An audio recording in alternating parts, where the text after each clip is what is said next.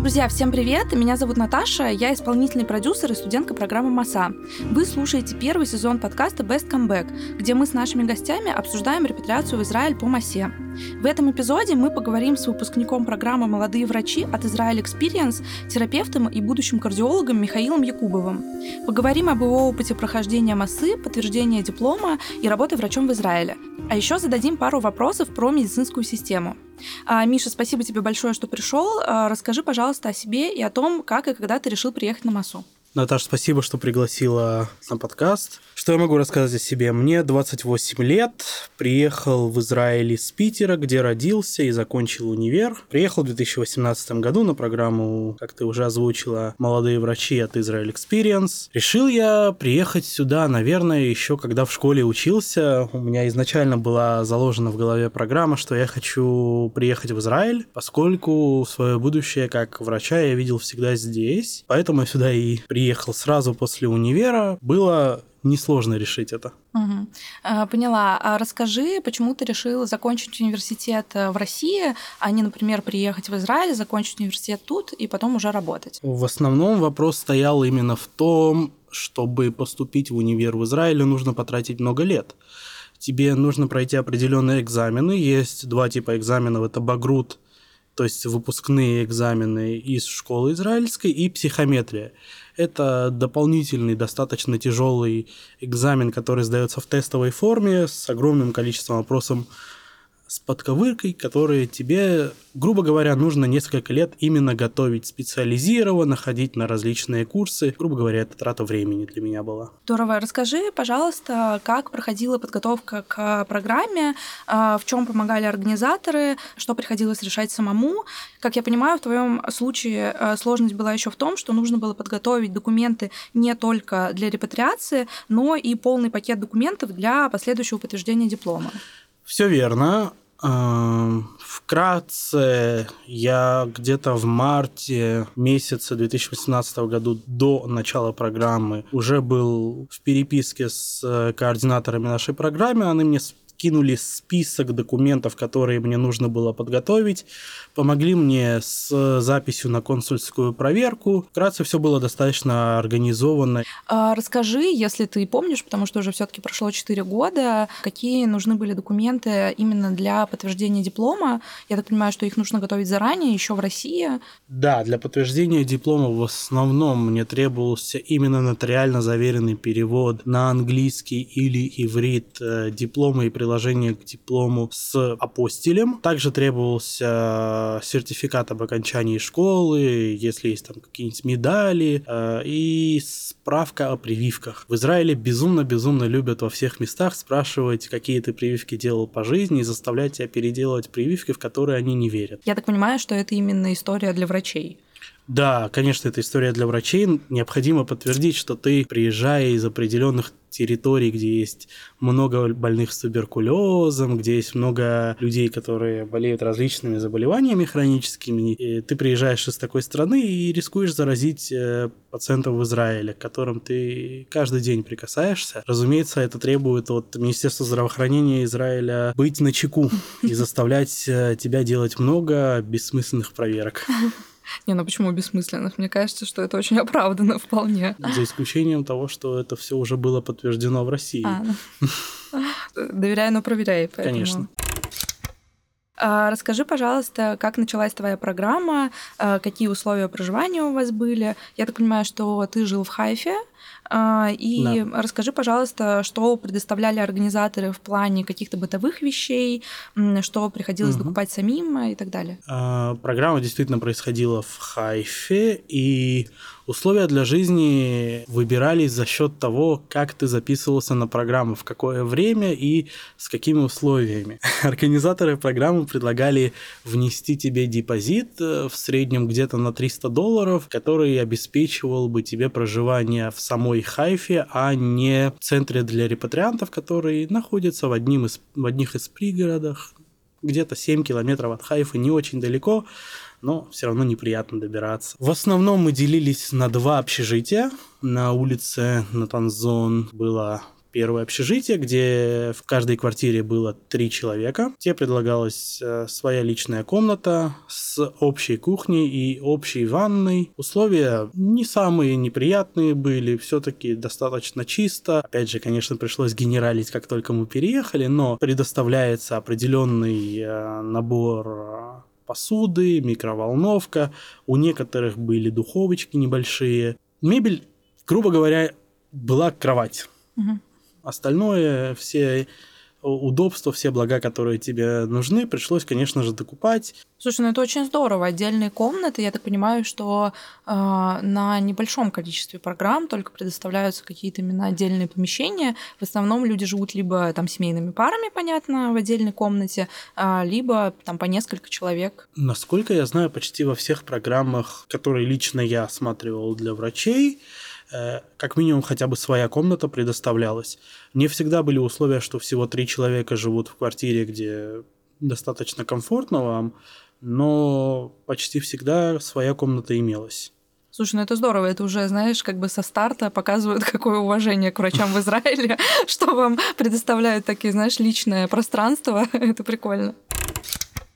Расскажи, пожалуйста, какая была стипендия и вообще на угу. что ее хватало? Приводила ли ты какие-то сбережения, возможно? У нас была стипендия, если не ошибаюсь, девятьсот семьдесят шекелей или нечто подобное, плюс-минус двести пятьдесят долларов на тот момент. По моему опыту, жизнь в Израиле примерно в два-два с половиной раза дороже, чем в Питере, поэтому... На мой взгляд, этого недостаточно, но были люди, которые у нас на программе действительно жили именно на стипендию. Покупались проездные, или же они пешком ходили до места, где нам читали лекции в больнице Рамбам. Два километра не очень далеко. Грубо говоря, хочешь жить, умей вертеться, и возможность найти ты можешь. Но по-хорошему тебе нужно больше денег, чем дается стипендия, это сто процентов. А, на самом деле, да, это правда, потому что мы, в общем и целом, со всеми, а, с кем разговаривали о стипендии, а, приходили к выводу, что, в общем и целом, а, она как раз рассчитана на то, чтобы mm-hmm. выжить. То есть, там, не знаю, и даже в общем и целом там не убить свой желудок. Но если ты хочешь там ходить в какие-то кафе, рестораны, не знаю, пить вино, курить сигареты, то э, на это нужны какие-то дополнительные деньги. Сигареты в Израиле – это тяжелая история. Я не курю, но знаю не понаслышке. Платить десять долларов за пачку немножко бьет по карману. Поэтому, да, легче бросить. Так, ну что, расскажи про самое интересное, про то, из чего состояла ваша программа. Как я понимаю, она включала лекции, практику в больнице и иврит. Верно, но не совсем. В основном были лекции. Процентов девяносто от программы, на мой взгляд, это именно лекции.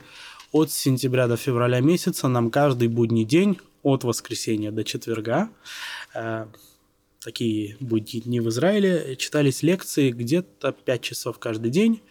Лекции были разбиты на разные циклы: медицинские, терапия, хирургия, внутри терапии различные подпредметы, сердце, легкие, все, что нам интересно. Было две недели изучения иврита в Ульпане. Насколько эффективно может быть изучение двух недель языка, который в корне отличается от твоего родного, и у него своя...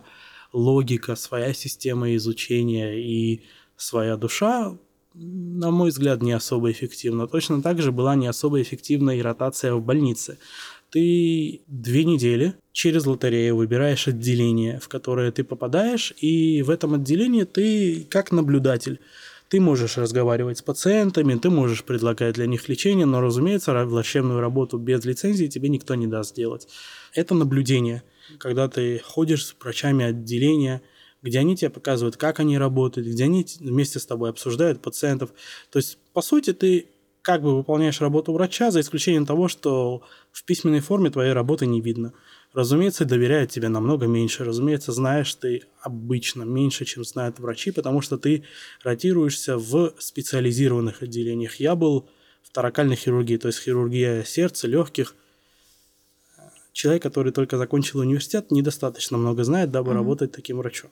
С точки зрения изучения, как работает больница, безумно интересно. С точки зрения практической эффективности и нужно ли оно, мне тяжело сказать. Этого недостаточно. Две недели – это ни о чем. Mm-hmm. А через лотерею что это значит? Просто там ты не знаешь, куда попадешь? либо ты распределяешься между ребятами на программе, кто какое отделение хочет, либо же вы тянете жребий. Угу. Расскажи, пожалуйста, про подтверждение диплома. Как я понимаю, Маса именно готовит к сдаче экзамена на лицензию, но сам экзамен вы уже организовываете, сдаете сами. Насколько я знаю, много вещей изменилось с тех пор, как я сдавал экзамен. На момент прохождения программы мной, по окончанию э, всех лекций, в феврале месяце мы проходили внутренний экзамен по программе. Э, разумеется, все лекции были направлены специфически на то, чтобы сдать экзамен, то есть проходились именно те моменты в медицине, по которым чаще всего спрашиваются на экзамене, после чего проходится внутренний экзамен, где ты должен на семьдесят процентов вопросов ответить.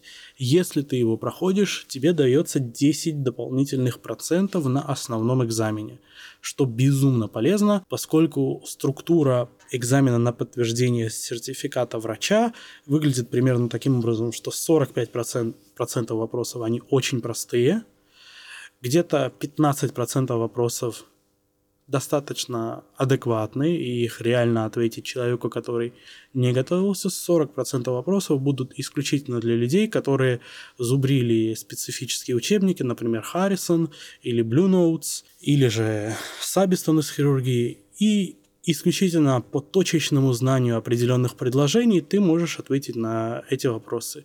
Во время сдачи экзамена была история такая, со мной говорил врач из Египта, на вид лет сорок пять, сказал, что он педиатр с большим опытом, и куча вопросов по педиатрии, которые он прочитал, он ни разу в жизни не слышал даже. Так что да, это экзамен интересно. Был непростой. Угу. Но э, ты сдавал его именно уже после программы, э, то есть вам помогают с документацией, э, и все.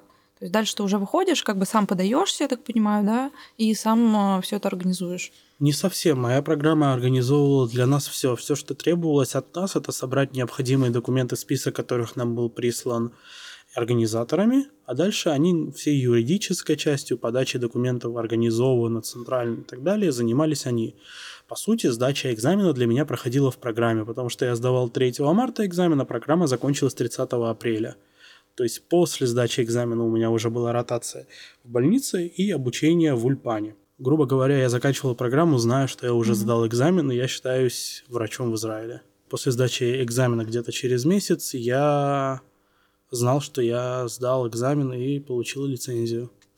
Хочется тебя прямо, знаешь, поздравить, потому что... Спасибо. мне, мне кажется, я понимаю, что это было четыре года назад, но тем не менее. Ой, я до сих пор помню, как в этот день я напился. Я представляю. А, слушай, расскажи, пожалуйста, я читала... что для участия в программе а, не нужна ординатура. А, ты приезжал без ординатуры? Я приехал на программу сразу после окончания университета. В России тебе предполагается сдача государственных экзаменов, и в теории надо сдавать аккредитацию, но программа даже этого от тебя не требует. Ты получаешь диплом врача, ты теоретически, если имеешь израильские корни, можешь претендовать на программу. Больше тебя ничего не держит. И ты можешь сразу без ординатуры, без аспирантуры, даже без интернатуры, без пап, без мам приехать в Израиль и работать врачом, если сдашь экзамен. Очень круто. А расскажи, вот, например, свой путь поподробнее, как врачу без ординатуры приехать и начать работать. Что для этого требуется? Как я понимаю, система в России такая, что без ординатуры ты можешь работать исключительно терапевтом. Да. А для того, чтобы работать врачом-специалистом, тебе все-таки ординатура нужна. Похожа ли эта система в Израиле? В Израиле система немножко похожа и немножко отличается. Основное отличие в том, что несмотря на то, что ты можешь работать без ординатуры, есть так называемый стаж, который примерно соответствует интернатуре в России. Это годичная ротация по различным отделениям. Три месяца в терапии, два месяца в хирургии, в приемном отделении поработаешь, э, в интенсивной терапии. За это время ты набираешься опыта, который безумно помогает. Стаж не позволяется проходить, на самом деле не позволяется проходить людям, которые проходили больше годичного опыта работы врачом за границей. Если ты приехал сразу после окончания университета, у тебя есть большое преимущество в... поступление на стаж – это время для того, чтобы научиться работать врачом в Израиле, понять систему, научиться немножко языку, работать с людьми. Здесь менталитет у людей совсем другой, разумеется, и это важно. Но по факту, да, ты можешь без ординатуры, сразу окончив университет, приехать в Израиль, и в определенных местах ты можешь работать. Но тебе нужно, разумеется, сдать лицензию. И если ты не работал ни года после окончания университета, тебе обязательно полагается пройти стаж. Эта стажировка оплачивается, или, как у нас ординатура, ты просто работаешь как бы ради опыта? На самом деле в России ординатура тоже оплачивается в зависимости от того, как ты туда поступаешь. Раньше была возможность поступить на ординатуру бесплатно, если ты молодец, круглый отличник, закончил на красный диплом и так далее, тебе, как молодцу, полагается семь тысяч рублей в месяц зарплата ординатора. Э, безумно большие деньги. Щедро. Да, Россия щедрая душа. В Израиле стажировка оплачивается, причем есть определенный басис, меньше которого тебе не могут платить. На мой взгляд, зарплата врача-стажера в Израиле крайне хорошая. У тебя на стаже полагается каждый месяц в районе двадцать дней работы и обязательные четыре дежурства, когда ты начинаешь с утра и до утра следующего дня работаешь. После этого тебе полагается один день отдыха, по закону ты не имеешь права следующий день работать. Страна для людей от людей. Зарплата в среднем, если ты делаешь четыре дежурства и работаешь целый месяц как стажер, не делаешь дополнительных часов и ничего, в среднем выходило тысяча девять. Это зарплата брутто. Плюс есть определенные вычитания, которые делаются, но налоги первые три с половиной года тебе не полагаются, как новому репатрианту, следовательно, большую часть своей зарплаты ты оставляешь. Тысяч восемь с обычной зарплаты мне всегда переходило. Были месяца, когда мне приходило и пятнадцать тысяч. То есть в зависимости от того, насколько ты хочешь разрываться. Слушай, ну это прямо очень приличные деньги. Ну то есть как бы это, скажем так, те деньги, на которые вполне можно жить и приятно себя чувствовать, скажем так. Да, или можешь даже сохранить немножечко денежек и внести первый взнос на машину. Или же хранить деньги потом на квартиру. Решаешь mm-hmm. сам. Расскажи, есть ли какой-то конкурс на этот стаж? То есть ты, опять-таки, как-то подаешь туда документы, проходишь собеседование, или там в этом нет какой-то проблемы, скажем, мест больше, чем желающих? Стаж – обязательная программа. Нету такого, чтобы тебе стаж полагался, и тебя на него не взяли. Тебя государство, грубо говоря, заставляет этот стаж проходить. Ты можешь сам решить, через какое время после сдачи экзамена ты пойдешь на стаж. Однако же за два года ты стаж обязан начать.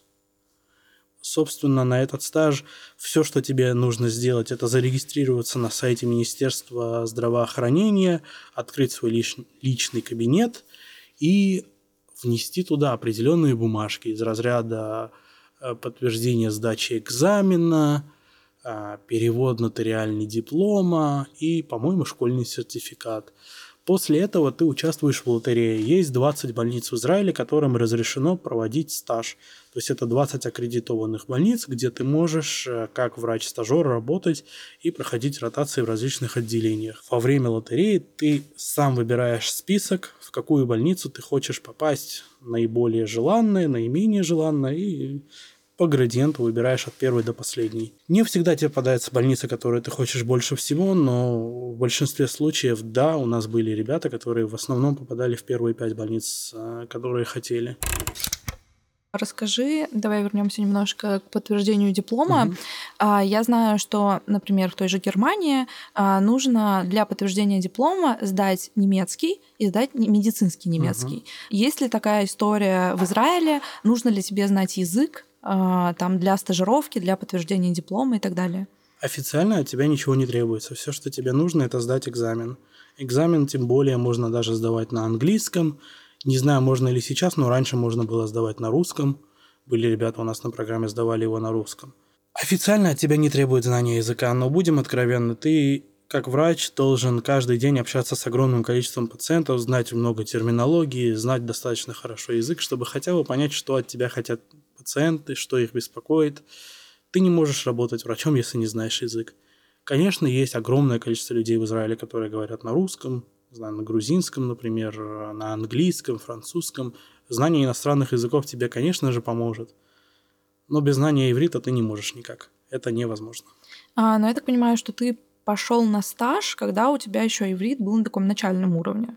А, расскажи, сложно это было, там, нервно, и насколько тебе помогла стажировка вот эта годичная угу. а, в а, языке? Я пошел на стаж сразу после окончания Ульпана Алиф. То есть в Израиле есть различные уровни знания языка, грамматические и разговорные.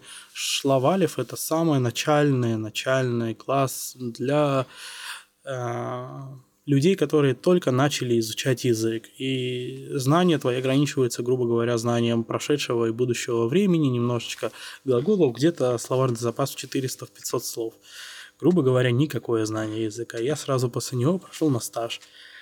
Разумеется, для меня это было тяжело, потому что я просто не понимал, о чем со мной врачи говорят.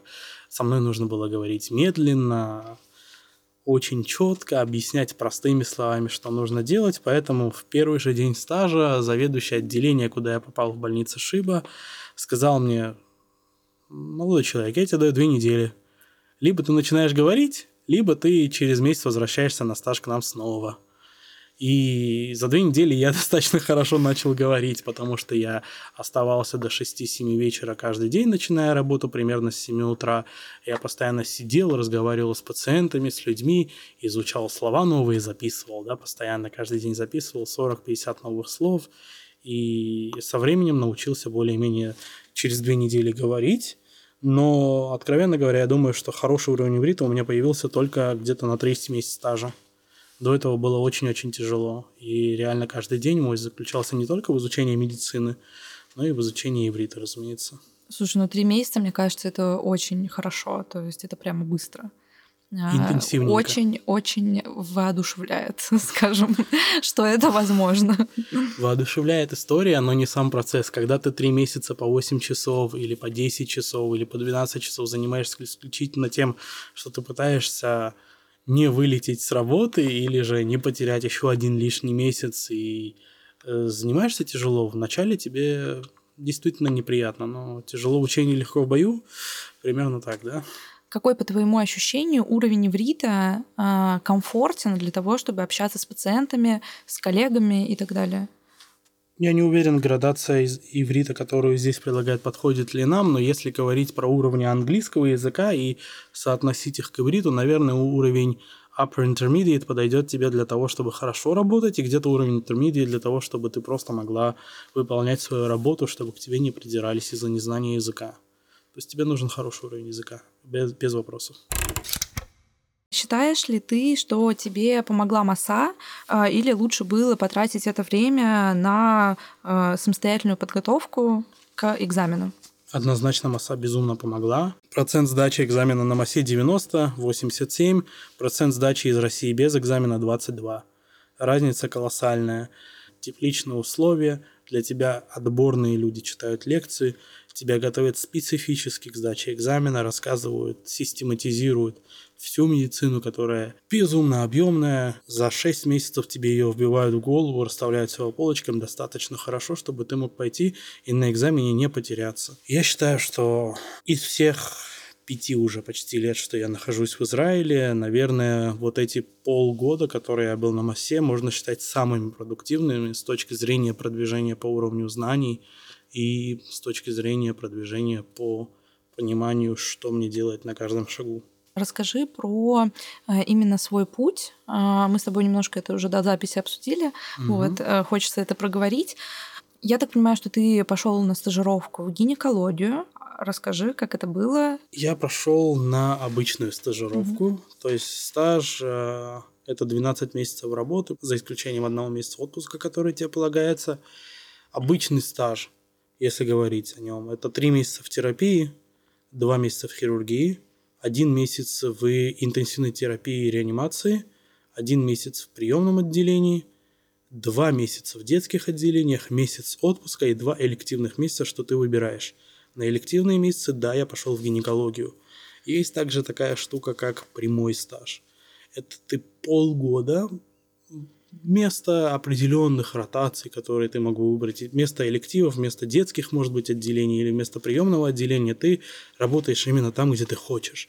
Например, есть прямой стаж в пневмите, то есть в терапевтическом отделении, где ты полгода находишься в одном терапевтическом отделении, куда ты с большой вероятностью в дальнейшем поступишь на специализацию свою. И плюс у этого стажа тот, что эти полгода тебе зато потом засчитываются в твой период работы. Если у тебя специализация четыре года, то после стажа она у тебя займет только три с половиной года. Элективные месяцы ты можешь сама выбирать. Я выбрал гинекологию, и да, эти два месяца я был в гинекологии, а потом я работал как внештатный дежурант в различных больницах, пытаясь попасть в гинекологию.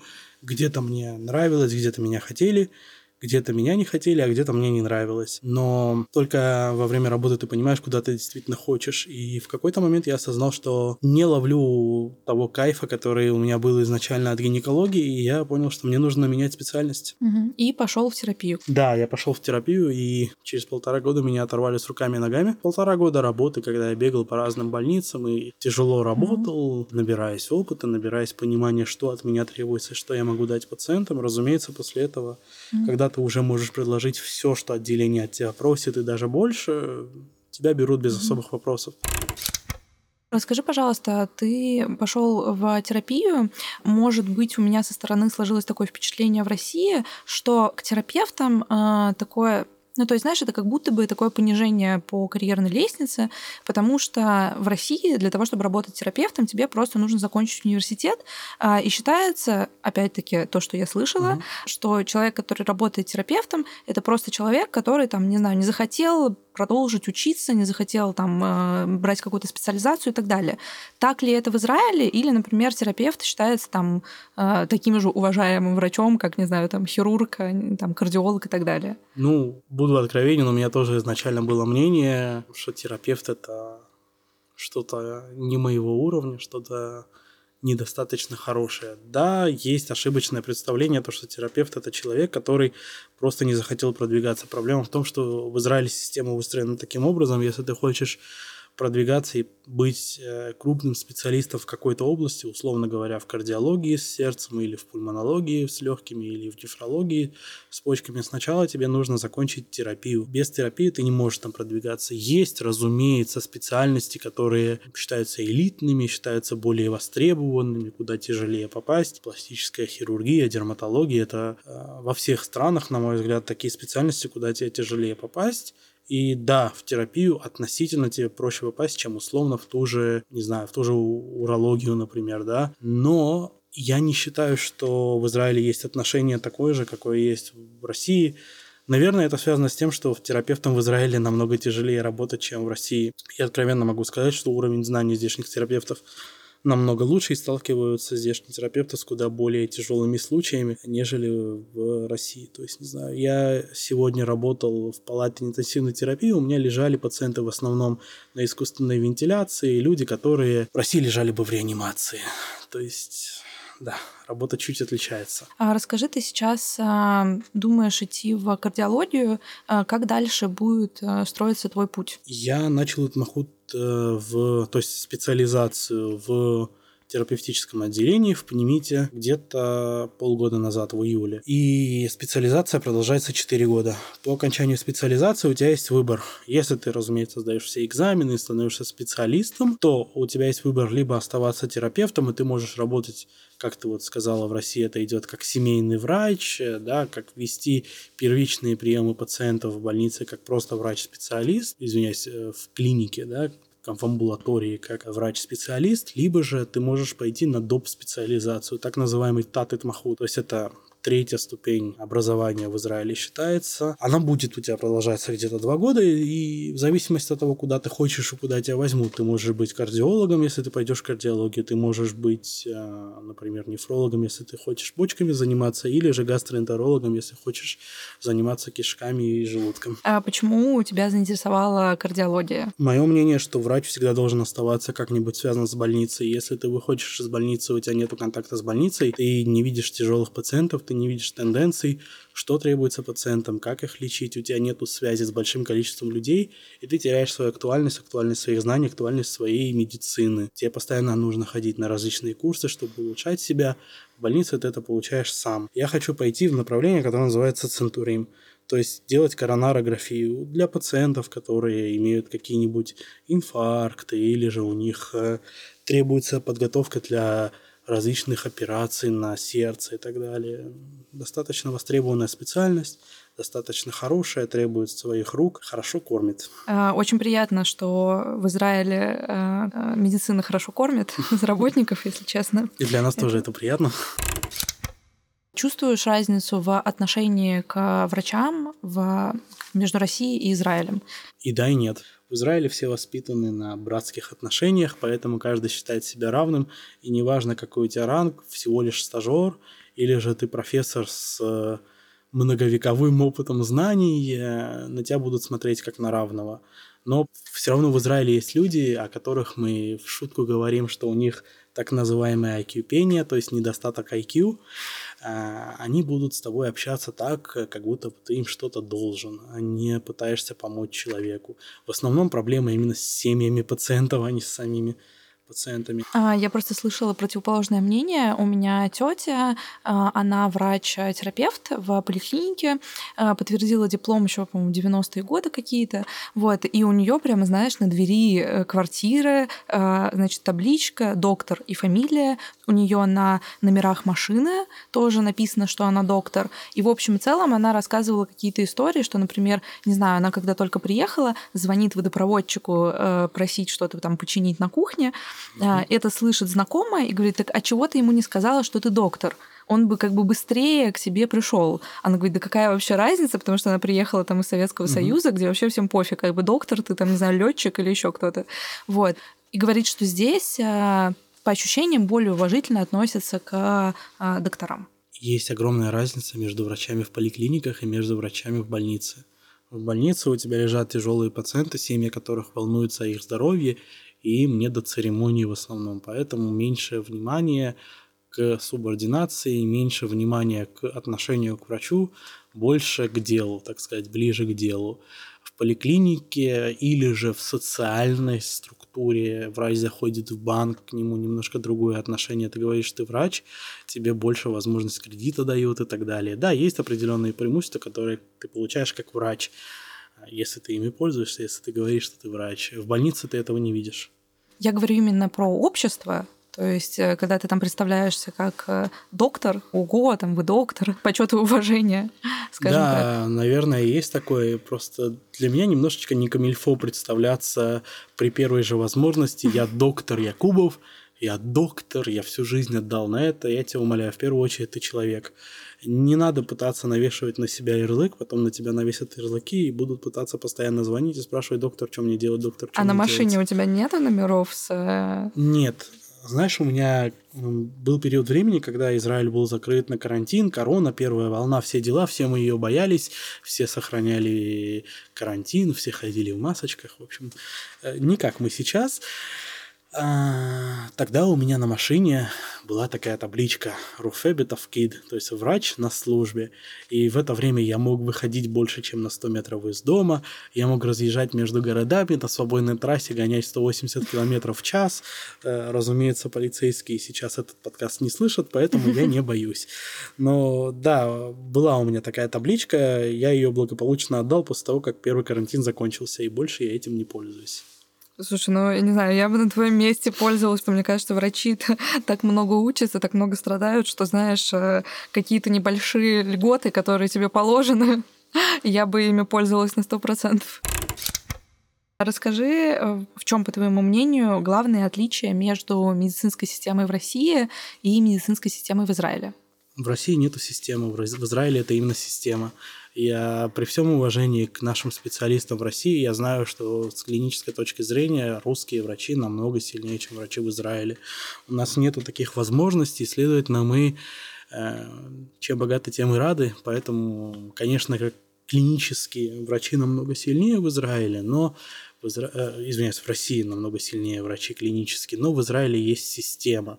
В Израиле все работает на потоковом режиме. Когда ты в первый раз видишь действительно, как работает тоже терапевтическое отделение, когда ты стажер первый день, и ты видишь, что у тебя сорок пациентов в отделении, и каждый день пятнадцать как минимум выписываются домой, и средняя длительность госпитализации в терапии в Израиле три дня, и за три дня вылечивают пациентов, ставят на ноги таких, которых бы в России держали месяц госпитализации. Это дорогого стоит. Возможности, которые дает израильская медицина, возможности пройти достаточно дорогие исследования за счет системы больничных касс. Вау, это просто совершенно другой уровень. Система в Израиле держит страну. Если бы не было системы, которая стоит государству огромных денег, я тебе уверяю, страна бы давным-давно вымерла. Это было одно из моих первых потрясений в Израиле. Я приехала три месяца назад и сразу же простудилась довольно сильно под кондиционером и пошла к врачу-терапевту. Ну, во-первых, при записи к врачу меня сразу спросили, на каком языке я хочу, чтобы разговаривал врач. Там была опция там, типа русский, английский, иврит, арабский, французский. Ну, то есть, и ты уже, соответственно, говоришь, на каком языке тебе комфортно работать. И, во-вторых, она меня, значит, послушала, посмотрела, там, задавала вопросы, и сразу же мне выписал рецепт, и я просто пошла и бесплатно взяла по своей какой-то там, знаешь, супербазовой страховке все лекарства, которые мне были нужны. Вот. И я такая, боже мой, это настолько удобно. Угу. При этом аптека у тебя находится напротив кабинета врача, то есть да. в самой больничной кассе. Вот, и на самом деле это прямо очень здорово. Пока у меня ну, одно восхищение от израильской системы. Единственное, что, конечно, я слышала, что здесь очень большие очереди к врачам-специалистам, врачей не хватает, и в общем и целом довольно проблематично попасть к врачу быстро, если у тебя какая-то, не знаю, сложная ситуация, и это э, очень многих пугает. То есть я до сих пор, например, боюсь, что у меня там, не знаю, заболит живот, а что делать, непонятно, потому что к гастроэнтерологу ты попадешь через полгода. Если у тебя заболит живот, ты приходишь в приемное отделение больницы, и тебя в течение дня осматривают, и, в течение, извиняюсь, трех часов осматривают, и либо назначают э, диагноз, дают, назначают лечение, выписывают домой, либо же, если видят, что это требует госпитализации, тебя госпитализируют. В большинстве больниц Израиля очень хорошее приемное отделение.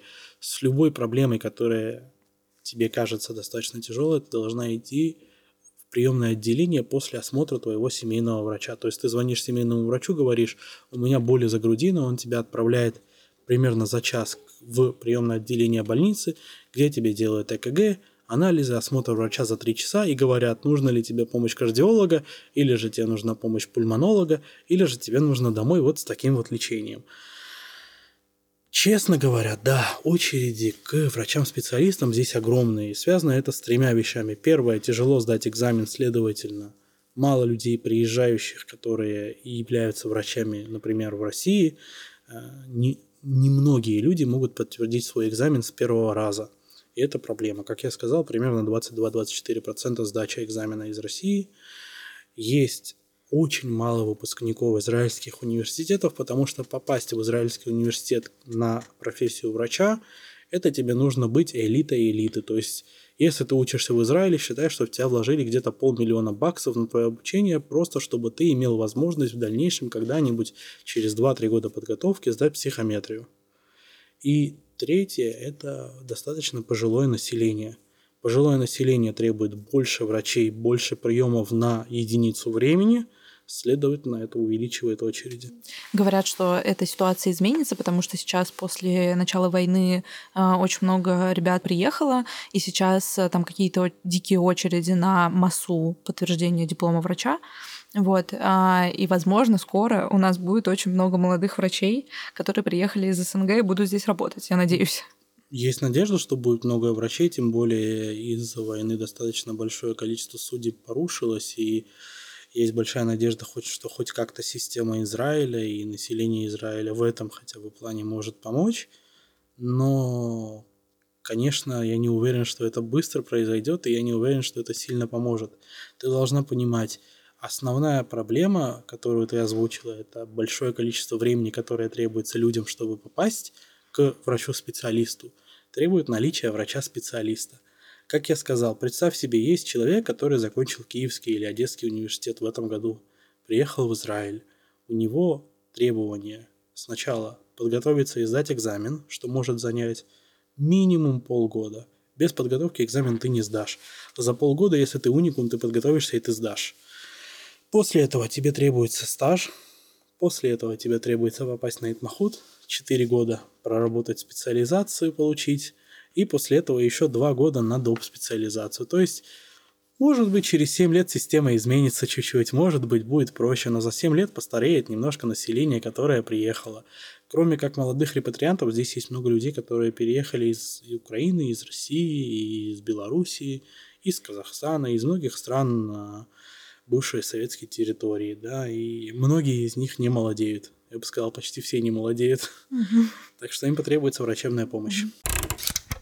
А как, по твоему ощущению, здесь происходит влияние врачей на систему? То есть ты чувствуешь, что, например, твой голос в силах что-то изменить? Например, допустим, тебе что-то не нравится в больнице, ты идешь к главврачу или, не знаю, кто там угу. стоит над тобой, и говоришь, что есть такая-то проблема, давайте это как-то решать. Прислушиваются ли к тебе и там, к твоим коллегам? Можешь ли ты что-то в этом плане менять?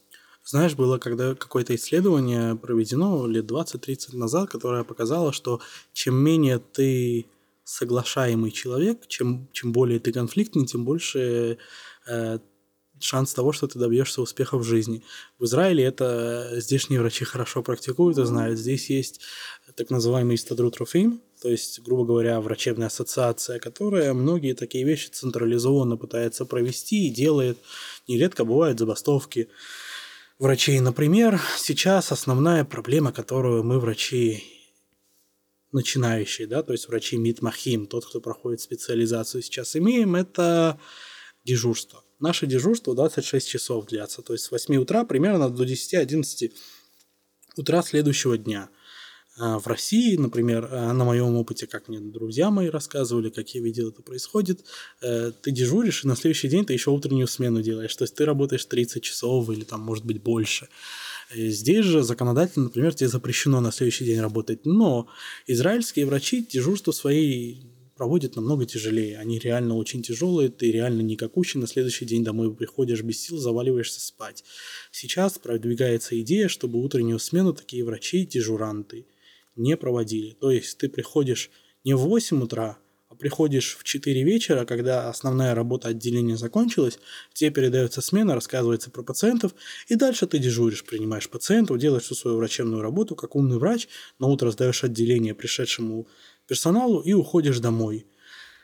Разумеется, шестнадцать часов вот эти, которые у тебя будут, они намного проще, чем двадцать четыре-двадцать шесть часов, но добиться этого непросто. И врачи, например, вот в ближайшее время это было, когда в октябре или в ноябре месяце делали забастовку.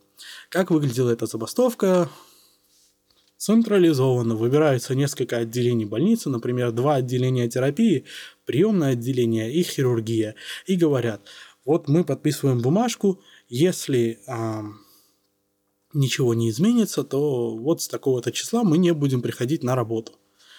И поверь мне, если две-три больницы такое делают, и, например, ми- Министерство здравоохранения видит, что все, трындец, сейчас вот три больницы перестанут работать, и у нас пациенты поумирают, до того, как вот эти бумажки, которые подписаны специалистами, врачами, которые митмахим, э- войдут в силу, уже идут срочные завещ... заседания, решаются какие-то большие вопросы и говорят, что вот в этот промежуток времени мы обещаем решить проблему и ввести дежурство на шестнадцать часов. А, когда в октябре мы делали забастовку, а, я тогда был молодой специалист, молодой митмахей, я там начал второй месяц, и, знаешь, жим-жим в одном месте у меня был, когда я подписывал такую бумагу, но там централизованное руководство больницы сказало, что мне мы никого не выгоним, все хорошо, можете подписывать. В итоге нам пообещали, что к декабрю месяцу введут дежурство по шестнадцать часов. На Новый год я дежурил двадцать шесть часов, ничего не изменилось. То есть, как бы обещали, много ли изменилось, не знаю, но должны поменять. То есть, да, есть определенная сила, которая имеется у врачей.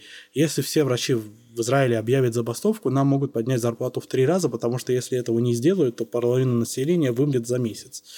На самом деле это здорово, потому что я слышала, что в медицинских учебных заведениях в России вдалбливается вот эта мысль, что, значит, если ты врач, ты альтруист. Значит, грешно просить деньги за свою работу, ты о чем думаешь, какие забастовки, люди могут угу. умереть и так далее. При этом, мне кажется, если честно, это такая странная позиция, потому что, ну, я, как пациент, хочу приходить к счастливому, отдохнувшему, довольному доктору, которому, у которого есть время на какое-то дополнительное образование, у которого, который не думает о том, там, чем прокормить свою семью и так далее.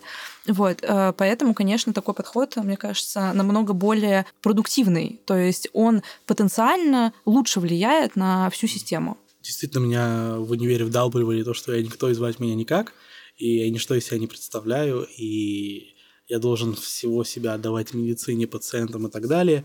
На самом деле, примерно такое же отношение у тебя все равно будет в Израиле, потому что ты по факту обязан работать до четырёх вечера в отделении, а сегодня я ушел в шесть из отделения перед тем, как пришел записывать. Так что э, по факту, да, ты эгоистом можешь быть, ты можешь требовать для себя условия и так далее, но где-то у тебя в голове все еще сидит. Я не знаю, это советское или это просто от того, что ты врач. Ты не можешь бросить своих пациентов, ты не можешь бросить свою работу, тебе совесть не позволяет. А твои израильские коллеги тоже задерживаются на работе? Да. Есть ребята, которые задерживаются, есть, которые не задерживаются, в зависимости от того, насколько ты наглый. Наглость – второе счастье. Можешь сформулировать а, главные, по твоему мнению, преимущества и недостатки израильской системы? Главное преимущество израильской системы в том, что все очень четко распределено, ты знаешь, что тебе нужно делать. К тебе приходит пациент, ты знаешь, как тебе его нужно осмотреть, какое лечение тебе нужно назначить, какие исследования, анализы взять. Все очень четко разбито по отделениям, ты знаешь, кто куда пойдет. Когда к тебе приходит врач, пациент из приемного отделения, ты знаешь примерно, какой у него диагноз будет, ты должен только продолжить его правильно лечить, назначить дополнительные анализы, дополнительные какие-то инструментальные исследования, ты получаешь хорошую зарплату, у тебя достаточно хороший график работы, потому что начинать работать в восемь утра и в четыре вечера заканчивать, на бумажке, конечно, но все-таки это весьма хороший график. У тебя достаточно хорошая перспектива в дальнейшем зарабатывать хорошие деньги. То есть, да, у тебя приличная зарплата, как у врача, который проходит специализацию, но как у врача-специалиста у тебя могут быть действительно хорошие деньги, на которые ты можешь хорошо построить жизнь. Да, есть определенное социальное уважение. Недостатки в Израиле наверняка это все-таки недостаток персонала. Везде нас мало. И в больнице, и вне больницы. Большое количество пациентов. Очень тяжело попасть в израильскую систему медицины, в хорошее место и хорошо продвинуться. Если ты не умеешь продвигать себя, то тебя никто не продвинет, разумеется. Умей работать за себя и быть самостоятельным. Честно, я не могу сказать большое количество недостатков, которые есть в израильской медицине по сравнению с российской, за исключением наверняка только того, что в Израиле у тебя столько возможностей есть смотреть инструментально и лабораторно человека, что ты иногда забываешь просто осмотреть его нормально. Ты пришел к нему, послушал сердце легкие и ушел. Скажи, пожалуйста, э, так финально, Uh-huh. что тебе больше всего не нравится в Израиле? Не про медицинскую систему, а именно, знаешь, про страну, про людей здесь и так далее. Мне к тебе встречный вопрос. А из какого ты города? Из Санкт-Петербурга. Из Санкт-Петербурга. Расскажи мне, пожалуйста, насколько ты культурированным человеком была? Насколько часто ты ходила в театр, в кино и так далее? Часто, правильно? Да, это прямо больная тема для меня. Больная тема, правильно? Да. Для меня тоже, представляешь, почти пять лет прошло, а для меня это больная тема. В Израиле отсутствует то, что называется сфера отдыха и сфера услуг, которые касаются именно окультуривания, вот так это назовем. В Питере есть, например, школа специальная, где людей обучают быть официантами, где, знаешь, есть швейцарская школа, да, в которой тебя обучают, как вести ресторанный бизнес, как вести отельный бизнес и так далее. В Израиле ты приходишь в ресторан, например, я не знаю, в Мессу или в какой-то очень дорогой ресторан, где у тебя средний чек на человека выходит двести-триста баксов. Ты оставляешь достаточно большие деньги там, а к тебе обслуживание идет как, ну, примерно как в Макдаке. Платишь огромные деньги, чтобы отдохнуть в каком-нибудь отеле в Эйлате, а обслуживание там как в трехзвездочном отеле в Египте, например, или, может быть, даже еще хуже. У тебя нету такого понятия, как бомонд в Израиле, да, вот знаешь, вот это вот, типа, богемная жизнь, красивый мир и так далее, этого у тебя нету здесь. Это очень больно, это действительно больно. Душа у тебя здесь не отдыхает, ты здесь живешь работой, и работа тобой живет. У тебя есть дом, работа, учеба, дом, работа, учеба. Ага. Это печально, но... Зато ты хорошо и деньги зарабатываешь и можешь ездить отдыхать. Но это на самом деле правда, потому что я в Израиле всего, получается, наверное, четыре месяца, то есть с начала сентября. И я тебе хочу сказать, что я посетила уже все музеи, которые только можно. Ага. Понятное дело, осталась куча каких-то культурных мест, но они в основном связаны с историей или и религией. Ага. То есть, ну, как бы это не про искусство. Ну, у тебя нету есть... светской жизни, верно? Да, то есть, там, например, я довольно много ходила уже здесь в театры, и я как раз тоже в Инстаграме рассказывала, у меня в... есть традиция в декабре ходить на Щелкунчика. Я всю жизнь, как себя помню, хожу на Щелкунчика в Питере. Не нашла здесь, в... да? Сейчас расскажу. В Мариинке, там в Михайловске и так далее. Угу. Я думаю, блин, ну типа нужно здесь найти Щелкунчика. Есть какой-то израильский балет. Я нашла его, но все билеты были проданы. И тут, короче, в одном из чатов израильских пишут, что мы заболели, угу. готовы завтра там типа отдать билеты.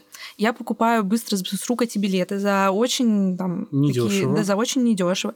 И прихожу, слушай, ну это реально уровень капустника. Угу. То есть там практически все балерины были не в пуантах, то есть они просто были в чешках.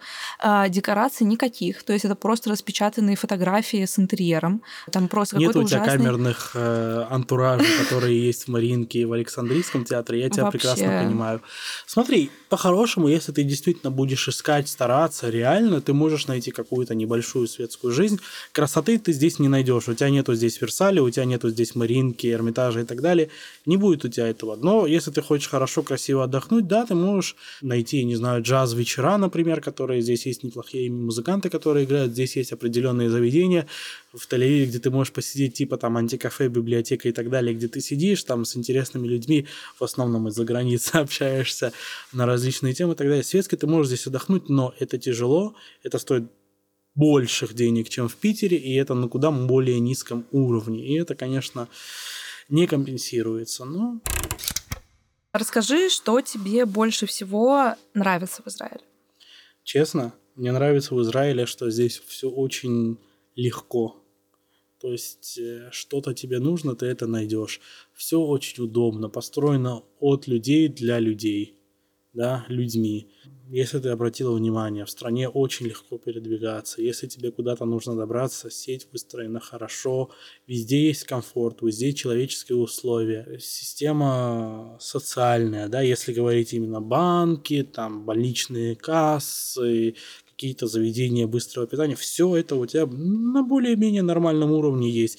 Не буду говорить про обслуживание, но все для тебя имеется. Если тебе нужны базисные какие-то вещи для своей жизни, чтобы более-менее комфортно существовать, ты это можешь делать. И это мне нравится в Израиле. Мне нравится в Израиле то, что все-таки какой бы ты профессии человеком не был, ты будешь зарабатывать достаточное количество денег, чтобы быть именно вот в прослойке общества, которое называется срединой, да, вот эта вот золотая середина. Не знаю, в России такого десять процентов такого населения, да, которое зарабатывает достаточно, чтобы жить. Ты либо очень богатый, таких там мало, либо ты на черте бедности живешь. В Израиле огромное количество людей, они примерно на том уровне, который может позволить себе многое. Например, ездить за границу отдыхать. А, да, на самом деле меня тоже вот это конкретно очень привлекает. У меня приехал друг угу. сюда после мобилизации, и у него нет еще образования, ну там ему типа восемнадцать лет, угу. вот, и...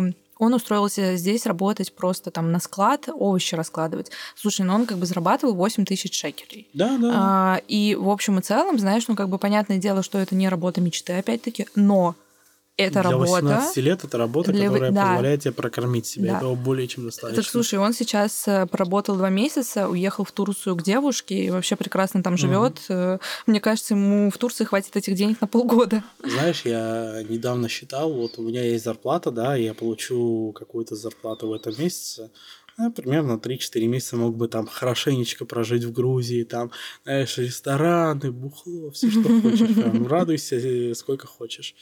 В в Турции дешевле, да, то есть ты в любую точку мира можешь поехать отдыхать, потому что у тебя здесь жизнь настолько дорогая, что, по сути, отдыхать в любом месте мира тебе будет дешевле. Ты поехал во Францию, знаешь, на выходные просто махну там отдохнуть, и ты знаешь, что ты на выходных потратишь меньше, чем если сейчас в Тель-Авив какой-нибудь ресторанчик там пошел, не знаю, пошел в ресторан, погулял с ребятами и так далее. Да. Тебя это выйдет дешевле. Да. Это единственный большой плюс дороговизны в Израиле. Куда бы ты ни приехал, ты чувствуешь, что, о, боже, так угу. это там, не знаю, в... Чувствуешь себя да. богаче, чем ты есть, да? Да-да-да. Вот. А, спасибо большое, Миша, что пришел. Тебе спасибо, что пригласила. Да. И спасибо большое нашему звукорежиссеру Илье Гликину. А, всем до встречи. Пока. Пока.